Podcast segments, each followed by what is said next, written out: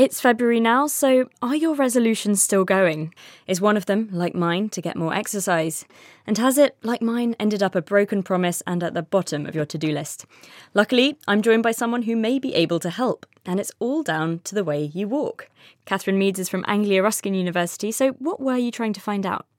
Well, what we did was find all the different studies that uh, looked at walking in a group as part of a social group and they were comparing that to walking alone or uh, no exercise. So, um, what we did was something called a systematic review. And we found all of these studies, we put them together to find out whether overall we could find out whether walking in a social group would actually be better than walking alone or uh, not no exercise. And what, why did this sort of question, where did this question come from? Um, well, I think it's a really interesting question. I'm part of a walking group, and um, people have often asked, you know, is it a good idea to be part of a walking group? Does it actually get people walking? Um, quite a lot of interventions that are recommended um, in public health. They are um, looking at giving people something like a pedometer and encouraging them to walk. But would it actually be better to um, get them part of a walking group rather than um, expecting them to walk on their own? And where the weather is like it is at the moment, mm-hmm. when it's cold and wet and miserable, are you actually more likely to get out and about if you've got some friends waiting for you? So, what did you find when you looked at all these studies? Um, well, there wasn't that much research on walking in groups compared to walking alone. Um, there was much more on walking in groups compared to no exercise at all.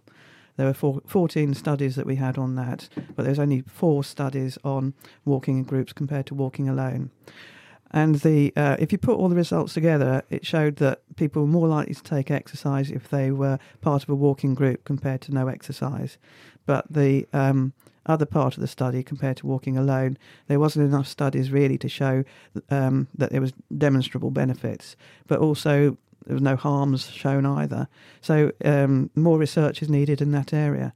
And is that what you're hoping will come from this analysis? Yes, because I think um, we can demonstrate now that there's a, a, really good space for someone to run a, pri- a primary study uh, comparing walking groups to uh, walking alone to see which one is more likely to um, result in get people, getting people out and about. And so, do you think this might have applications for other forms of exercise? I'm a keen cyclist, so um, with cycling in a pack, a wolf pack. just walking, you know, other exercises as well? Well, I'm sure it probably would uh, um, also apply to other exercise. You do see uh, groups of cyclists out together. It is hard to, harder to chat to each other while you're cycling along, but I think uh, you know when they stop for, for breaks and, and lunch and stuff like that, you you get the social atmosphere and you and you get the encouragement from the other people when you're struggling to get up the hill and you know you don't want to leave your mates behind and all that kind of thing.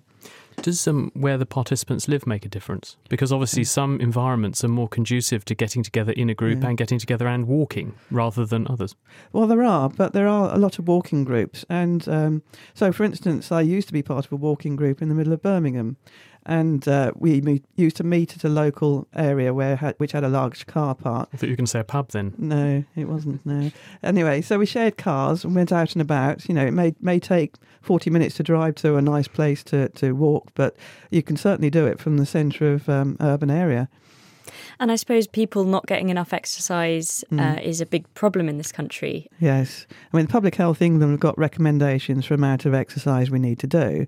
Um, but uh, I think um, just over half of us actually managed to achieve that. So we really more people do need to get out and about. So join a walking group or a, or a running group or a cycling group. Absolutely. or you could do what I do, which is every Wednesday morning after we've published the Naked Scientist podcast on a Tuesday evening, you can take it for a walk with you. And I and I find that the the hour long walk to listen to the program back yeah, just slips yeah. by effortlessly yes. and it's enjoyable and it's exercise. Oh, that's true. Yes. So there you go. There's a tip for you, Catherine. thank, thank you very much. Thank you.